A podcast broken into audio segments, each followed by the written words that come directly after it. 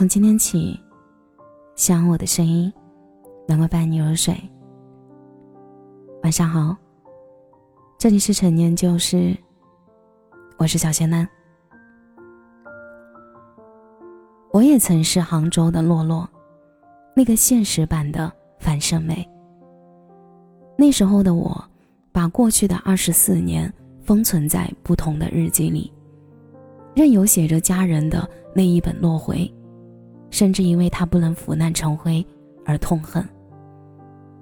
我清醒地认识自己的处境，无数次的想要呼喊摆脱，可是血脉亲情就像长满荆棘的蔓藤，紧缚着我，挤压着我，高高在上的俯视着我，看我痛苦辗转，无力回天。那时候的我一直认为，我不主动，我不去想，就是我所能做的极限了。但是现实永远会逼着你去看，去面对，面对才是解决问题的唯一途径。爸妈一直想要一个男孩子，但是妈妈的身体不好，又为了生男孩吃了很多很多的偏方，直到我五岁时才怀孕，最终得偿所愿。有了弟弟之后，他自然成为全家的中心，而我比之前更没有存在感。妈妈说，你为什么不是个男孩子，这样他就不用受那么多罪。爸爸说，我是做姐姐的，要让着弟弟，以后要努力赚钱，给弟弟买大房子。弟弟学习不好，要怪我没有认真教；弟弟摔倒受伤，要怪我没有看好。从前的我痛恨自己，恨自己为什么不能做得更好，不能让爸爸妈妈满意。后来的我痛恨命运，恨命运给了我这样的家庭。我开始选择逃避。工作时，我选择了离家遥远的广州，但是距离不能将我从那个家中抽离。妈妈给我打电话，抱怨家里的一切，诉说她的不容易，埋怨我不念她的好，问我要钱。爸爸给我打电话，抱怨妈妈拿走了他所有的钱，让我支援。弟弟给我发微信，说要买新衣服、新手机，让我转账。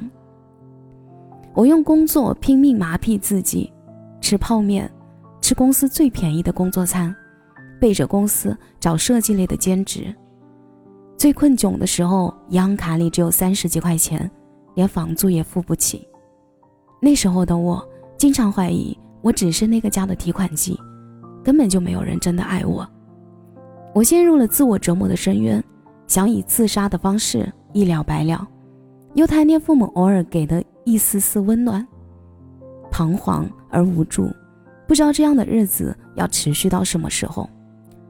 后来，我有了一个男朋友，是我大学校友，因为一次工作偶然遇到，就这样机缘巧合的在一起。他很温柔，也很喜欢我。在我因为家庭崩溃大哭的时候，他能搂着我，安慰我，说都有他。但是我们还是分手了。弟弟放寒假带着女朋友来广州玩，男朋友对他也像对亲弟弟一样，给钱，做攻略，请吃饭，找酒店，买回家的票。他的大方却让他成为我家里人的目标。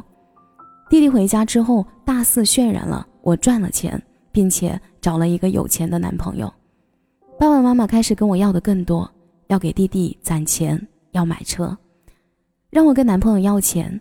在双方父母还没有见面的时候，让我以结婚的名义跟男朋友家里要房子，要彩礼。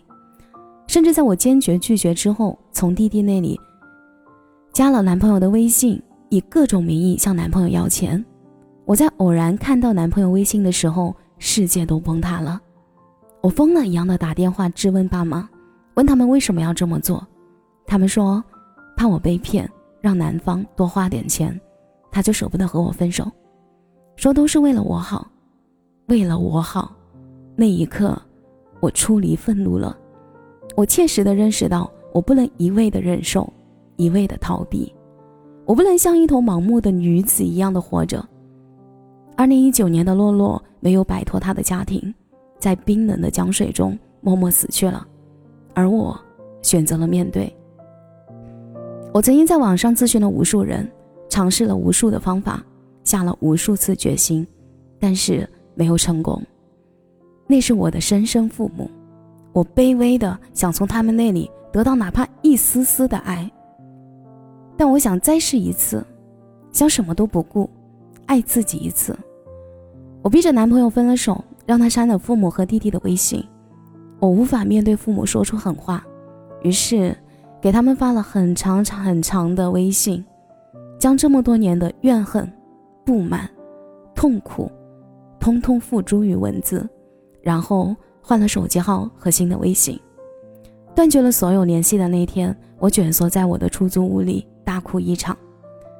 爸妈也许会怨恨，弟弟也许会咒骂我，也许我会一辈子被家乡的人指指点点，但我可以活下去，可以去渴望我奢求的幸福和快乐。每个月我还是给会给我爸妈打钱，既是一种弥补，也是我平安的信号。但是我心里那个任人欲夺的小女孩终于勇敢地站起来，走入阳光。去爱的小孩长大后会一直追逐爱，但是爱应该是甜蜜的、美好的、让人甘之如饴的。痛苦、绝望、让人想逃离的，这不是爱。